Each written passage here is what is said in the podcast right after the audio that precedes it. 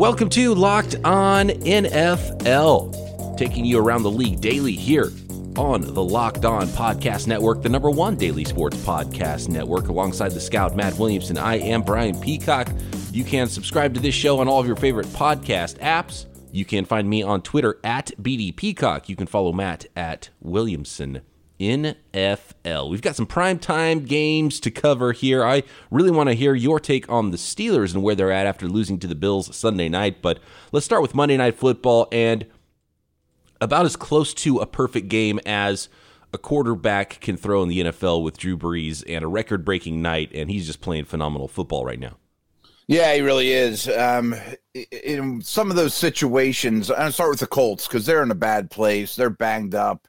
They're trying to hang on. They just don't have enough. And I always feel for those teams that walk into a stadium where something historic's going to happen or you know on a monday night or whoever hosts opening night and they're like putting the banners up from the Super Bowl from yeah. the year before. You know, like it's just an awful situation for the road team to walk into. And I'm sure New Orleans was all sorts of lubed up and you know, their their favorite boy, you know, Drew Brees, who was so instrumental when the tragedies happened there too, and has been such a great player for so long to see him do that. And then the ball never like hits the ground the whole night crazy. And the Colts officially eliminated from playoff contention too. So there was that going on. It's, it's a season that the Colts, I think, didn't go the way they had hoped. So everything really stacked against them. But Drew Brees going off, an absolute masterpiece, 29 of 30. He was really upset after the game, letting that one ball hit the ground, and it was just a throw to a running back. But 96.7%, not bad. 307 yards, four touchdowns and of course besting Peyton Manning's all-time mark for touchdown passes in NFL history along the way. 541 and counting now until Tom Brady at 538 and Brees. I feel like they're going to trade that record back and forth uh, at least a few times here and and the guy who ends up with that record is the guy who plays the longest. Yeah, and I think Brees though has weather on his side, you know, I mean, especially this time of year. I think he's playing better of the two certainly has the better supporting cast right now, better weapons. And I don't know what you think, but if you had to put a chip down of which guy played longer, I think I would say Brees. Or played more years from now on, not not total years. Yes, I uh, Brees is what one year younger, so I think so. I or maybe even two years younger, but so I, I think he might have that advantage to, to play one more year after Brady decides to hang it up, and if they play the same amount of years, I think Brees's numbers are going to be a little bit bigger as far as touchdown passes go, and, and he's already got the yardage record. And what's interesting with Brees and Brady conversation is that was my I don't, know if you remember this, but going back to the preseason, that was my Super Bowl pick. It was the the retirement, the winner go home match, Brees over Brady in the Super Bowl was my was my pick. So um, the New Orleans Saints looking like they're going to be that team that's going to be knocking on the door of the Super Bowl. They're obviously in the playoffs already and just really hitting their peak. And I was wondering last week because Drew Brees torched the 49ers for 46 points, and we hadn't seen the 49ers defense give up nearly that, and they had even beaten Hall of Fame quarterbacks pretty soundly already this season and then you see Drew Brees come back and do it again, and it's just like, wow, this guy. And maybe there's something to it. We talked with Ross Jackson last week here on the show. He's the host of Locked On Saints, and he mentioned how Teddy Bridgewater early in the season got a five game run, and not only were the Saints good enough to go five and zero oh during those games, but it gave.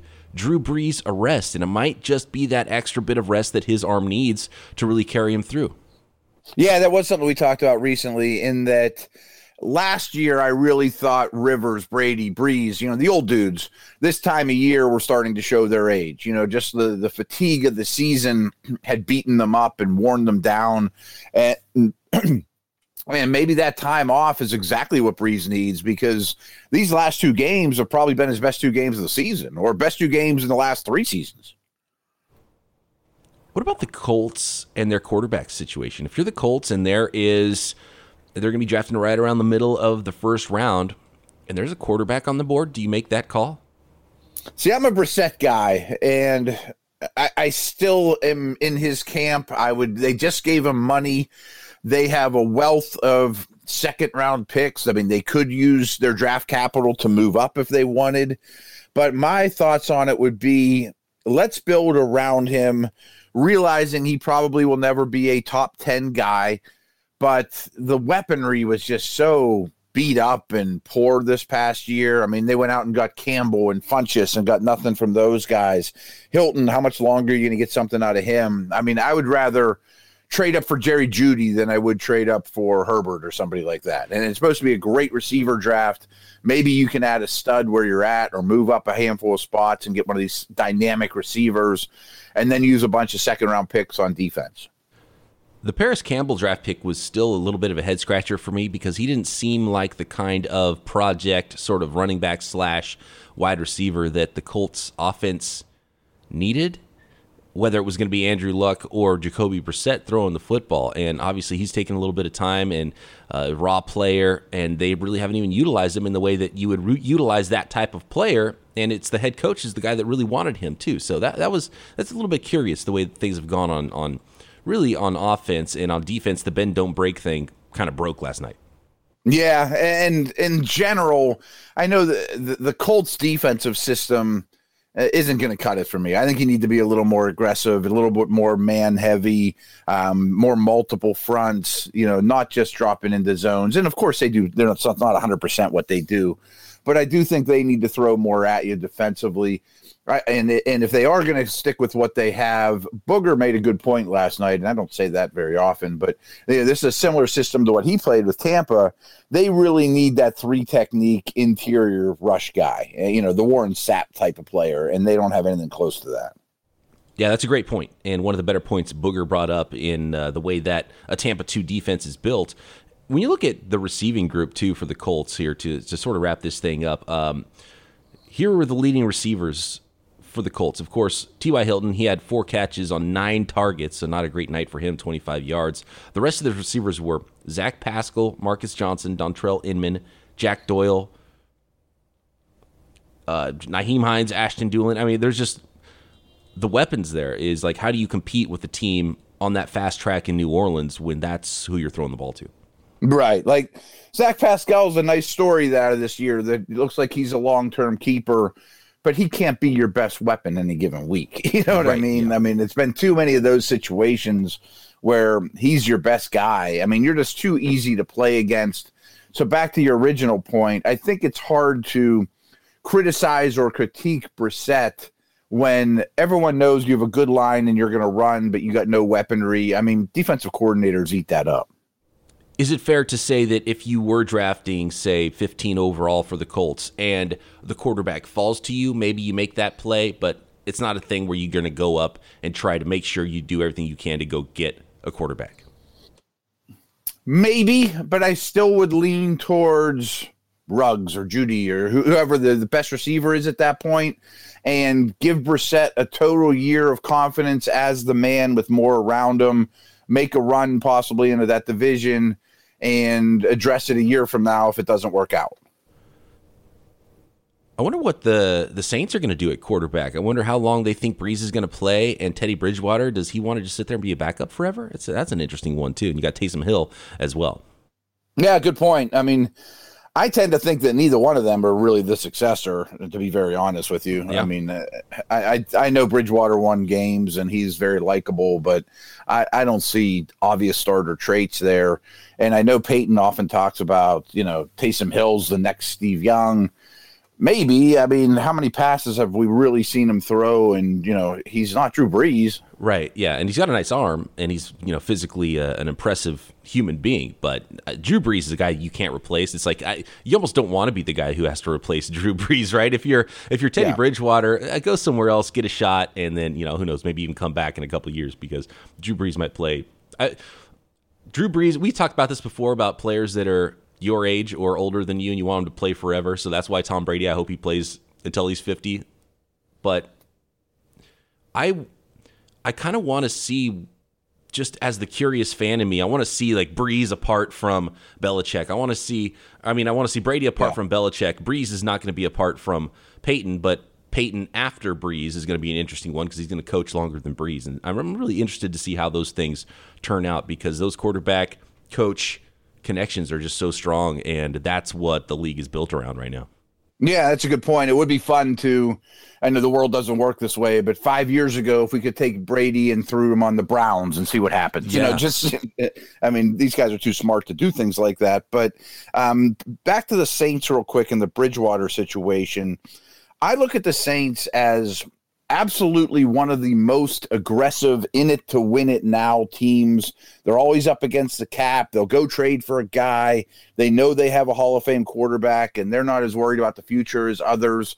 And that's what I really think why they invested in Bridgewater is exactly how it happened this year. If if Brees is going to go down for a month, this is one of the better backups in the league, but not looking at him like, hey, he's going to be the guy here for 10 years. We've got to move on here. We've got to talk Steelers, Bills. We've got to talk Chiefs, Terrell Suggs, Jaguars. Got some notes on the Seahawks as well coming up next. If you're a Spotify listener, use Spotify Wrapped to show us your top Locked On podcasts for the year. Take a screenshot and tag us at Locked On Live and at BD Peacock or at Williamson NFL on Twitter, and we will share and retweet. So Josh Gordon suspended again, Matt, indefinitely for PED slash substances of abuse, and he's had the the substance problem for a long time, and it's rough. It's his eighth career suspension, and something that's probably not all that surprising. It's it's tough for the guy. You, you'd hoped he had gotten over the hump, and it looked like he might have, but apparently not, and suspended indefinitely. And the Seahawks losing some pieces here down the stretch. First of all, Josh Gordon, but two important pieces on the Seattle defense hurt Sunday Bobby Wagner and Quandre Diggs. The Wagner injury at the time looked like it could be a really bad one. It looks like they're both ankle sprains. I don't know the severity of those sprains could hold them out for a little while. Maybe that's a situation where they're not back for the playoffs. There's that week 17 matchup for the NFC West with the 49ers and Seahawks. And if Bobby Wagner and Quandre Diggs aren't back, you have uh, George Kittle there that would be much tougher to stop for Seattle. So, you know, that's just something to monitor there with the Seahawks. Yeah, and, Clowney was already inactive this past week, and frankly, I don't think they're very good on defense on their best day. Um, we'll, we'll, stick with football with Gordon more so, but I mean, I feel for him. I, I wonder if the Patriots had an inkling this was coming, or that he was having trouble off the field, and when they let him go, um, you know, I, I, I, feel for the kid. I mean, it's uh, unfortunate that his career has been derailed so often by his habits off the field. That I mean, frankly, my opinion on some of them are he's not really hurting anyone but himself. But right. you know, that's a that's a whole different story, I guess.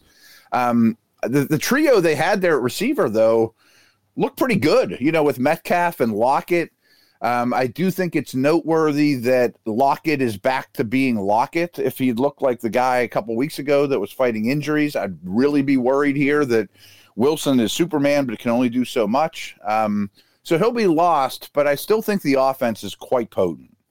Yeah, and if I'm not mistaken, DK Metcalf still leads NFL rookie wide receivers in catches and yards. We went over those rookie wide receivers last week, or was it the week before? But a lot of good rookie wide receivers making waves in the NFL this year. But yeah, Lockett, DK Metcalf, you still have them to hang your hat on. I think you're in good shape, at least with those two guys, as far as the passing game goes for the Seahawks. And Josh Gordon did make a really big play last week, a nice catch. He threw an interception, which was an oddity that I didn't expect uh, to see happen, him uh, lining up and throwing the football. But, um, yeah, the Seahawks, it's something to monitor. And, and this is what happens late in the NFL season the injury factor is going to be big and, and who's going to be able to limp through this and, and get healthy and be healthiest in the playoffs. And uh, that's going to be probably one of the better teams in the tournament.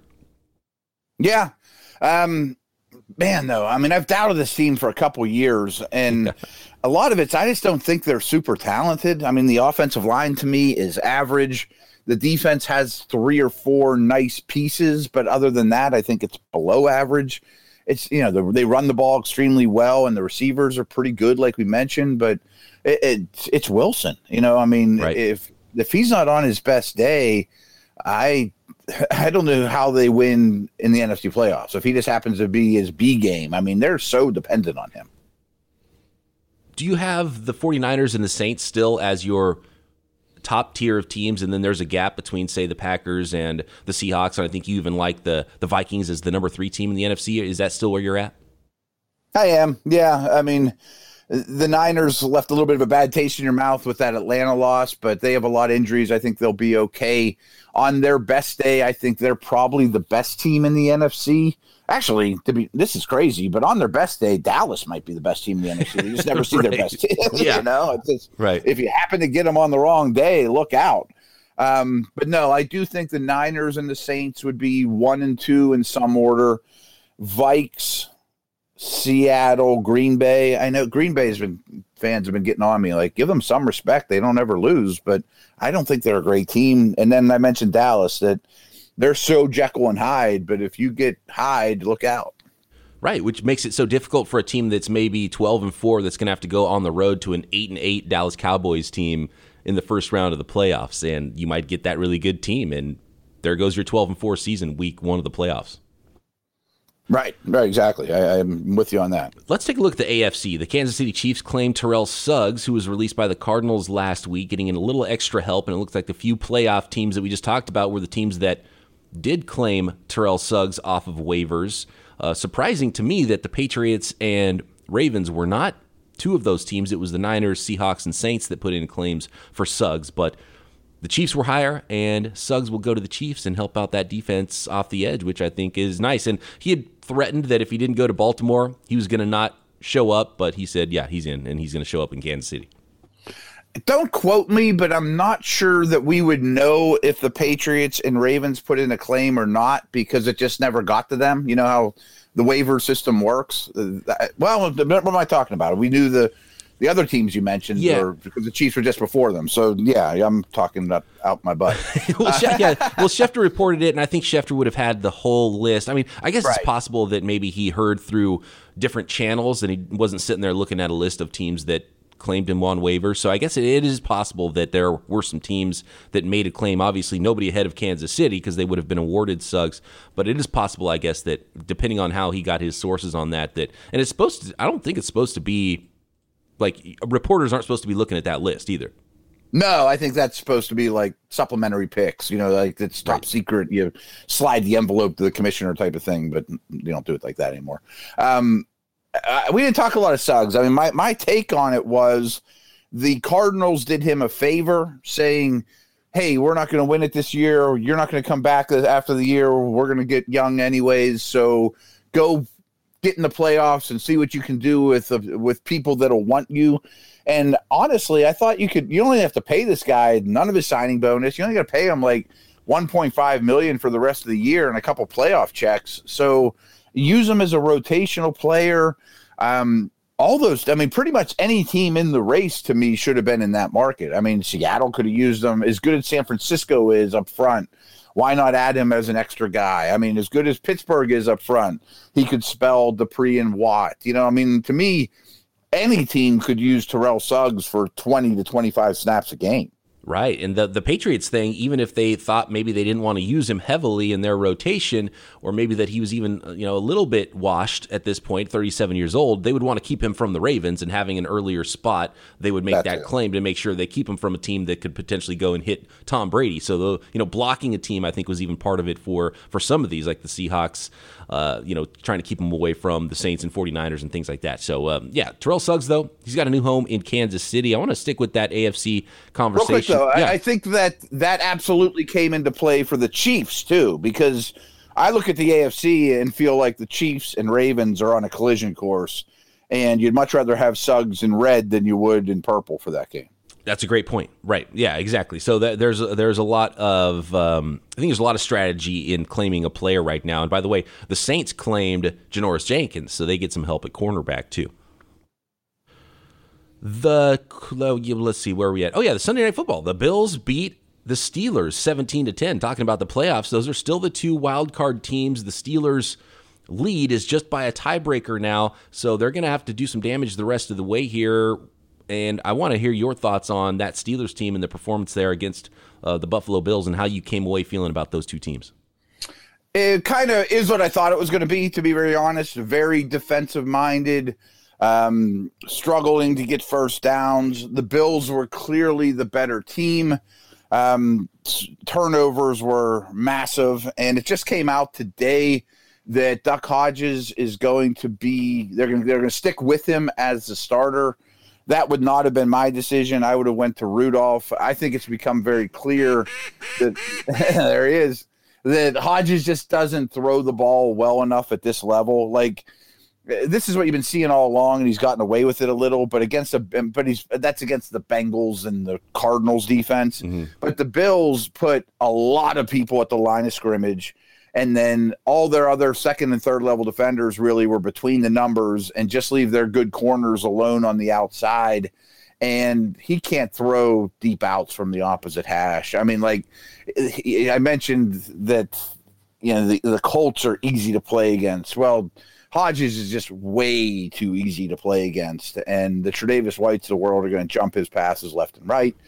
And as a result, the Steelers ran the ball far less than they threw it because of the looks at the line of scrimmage, but they should have just kept giving it to Connor anyways. I mean, throwing the ball much more than running it, the Steelers will lose every time with the, the guys they have now.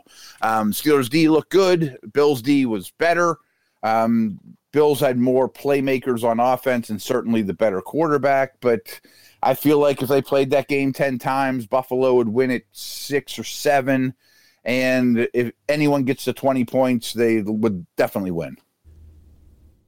You saw that with Duck Hodges too, in that Tre'Davious White interception, the deep out. It's just like you, he doesn't have that arm to push that throw and really uh, drive things on defense. Actually, I have a really great stat and it, encompasses a few teams, especially in the AFC, that I want to get to. Let's break here. We'll get to that. I've got some notes on the Raiders, the Jaguars, Titans, and some others coming up. If you guys are looking for a last minute fun sports gift for the holidays, go to breakingt.com slash locked on. Breaking T makes sports t-shirts around teams' passion moments. For example, you will find a bunch of new George Kittle designs there, which are fantastic. There's a Lucha Libre George Kittle. There is the People's Tight End version of the George Kittle t shirt. There is the National Tight End Day t shirt, officially licensed by George Kittle himself, by the way. Designs for other teams as well. For example, if you know somebody who roots for that football team in Washington, there's a shirt that says, Sell the team in burgundy and gold. Gardner Minshew designs, headbands, and other things when it comes to Gardner Minshew. BreakingT.com slash locked on, then search for all the great gifts and shirt designs on that site hoodies, tanks, fun sports gifts. Go to BreakingT.com slash locked on. Matt, to your point about the Steelers offense, and this is a great note from Scott Barrett, who uh, I feel like I get stats from weekly here, at least on the on the program, and he works for Pro Football Focus and does a lot of analysis for fantasy football, but it's always interesting from a fantasy perspective, the numbers that you get to see. And I love the work that some of these fantasy guys are doing because, in just the, the football context, uh, you can really visualize what's happening on the field. And this is since week seven. And the reason that uh, Scott used the best offenses by total yards per play, so this is yards per play mm, by like the NFL's best offenses. This is since week seven. The reason he used week seven as his starting point here is because that was Ryan Tannehill's first start of the season for the Titans. The Titans are number one in the league since then. Total yards per play, 6.85, number one. Uh, Dallas Cowboys are still number two since week seven. The Baltimore Ravens are number three. And looking at the bottom three teams, 30th is the Denver Broncos, 4.77 total yards per play. 31st is the Pittsburgh Steelers, 4.72. And who's last? The New England Patriots. Wow. I didn't see that one coming. I knew the Steelers would be down there at the bottom. Not surprising at all. Um, but the Steelers and Patriots, I mean, to me, those two teams and your team have the best defenses in the league. Then teams like the Bills would be in that next tier right below them. Maybe the Rams, although that didn't look so good this past week. Chargers are starting to really climb up that ranks. But man, I mean, the Patriots offense is rough. And, and even even that Bengals game, like if you just look at the, at the stats or the final score, you'd say, oh, they went to Cincinnati and blew them out.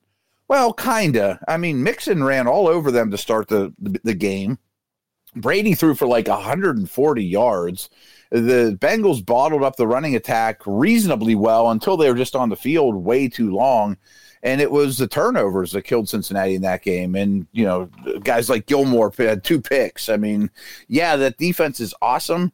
But in today's NFL, it's harder to win with defense than it is, you know, like the Chiefs offense from a year ago. So um, the Steelers for sure. The Patriots to me are probably not contenders. I'm like I said, I really think the Ravens and Chiefs are the class of the AFC, and I'm not sure who's number three right now. By the way, you can find Scott at Scott Barrett DFB on Twitter. He's a great follow, fantasy football or just NFL in general. Um, by the way, you, you mentioned Mixon there, and Bill Belichick. I don't know if it's just one of those things where you heap praise on your opponent, but he called Mixon the best running back in the NFL. Did you hear that?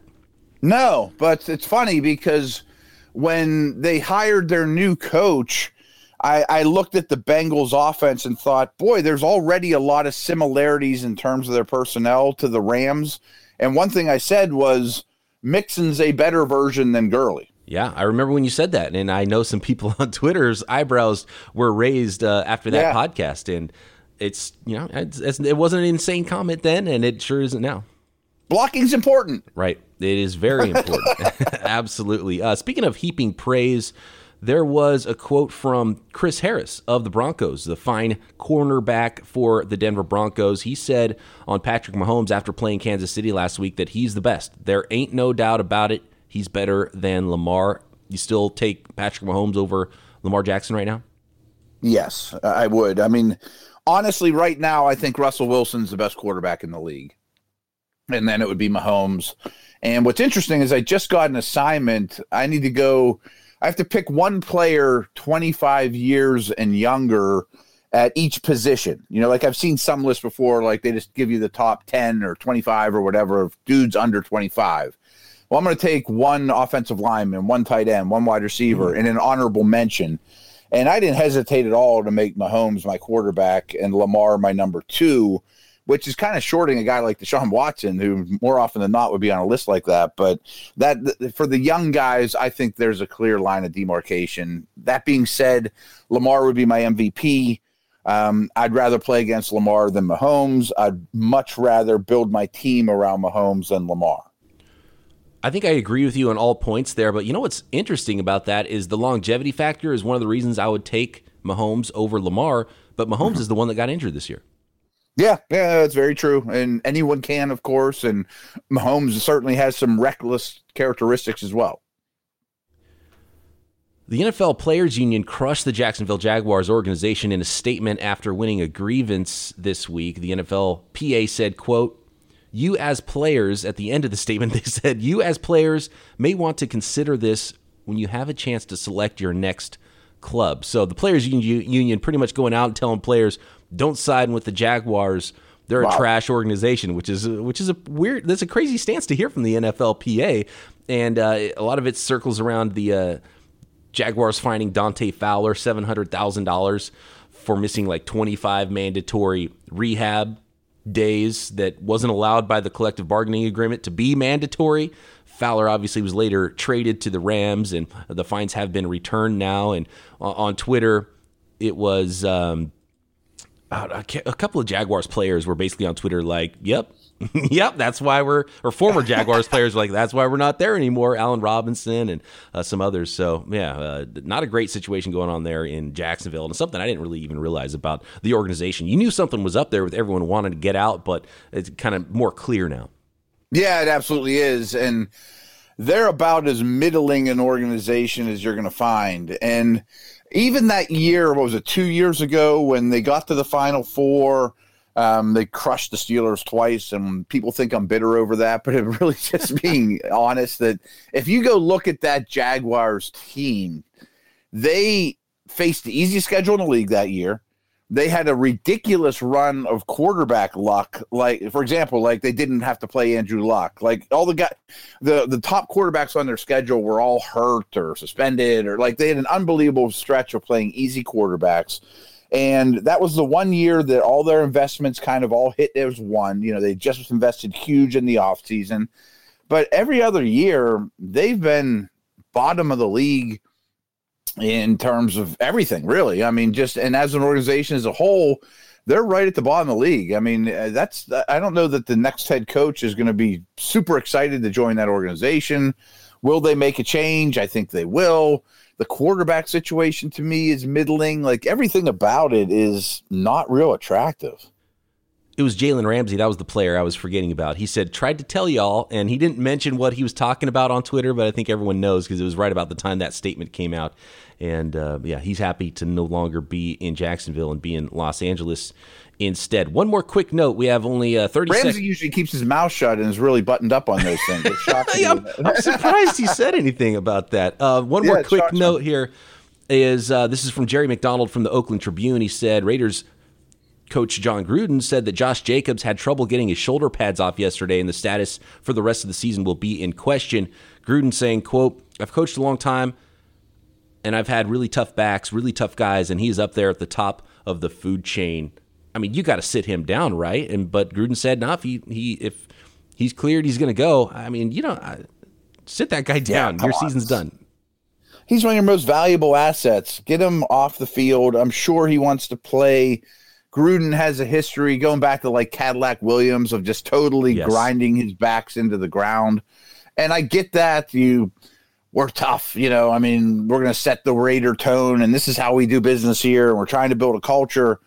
But be smart. I mean, just shut them down. You have nothing to play for at this point. You know, save them up. I mean, backs only have so many carries in their body. Why would you put more on him? I totally agree. And Cadillac Williams was the name that I saw brought up a lot in in reply to that. And you spent a first round pick on this guy. He's your future. Don't run him into the ground for these two meaningless weeks.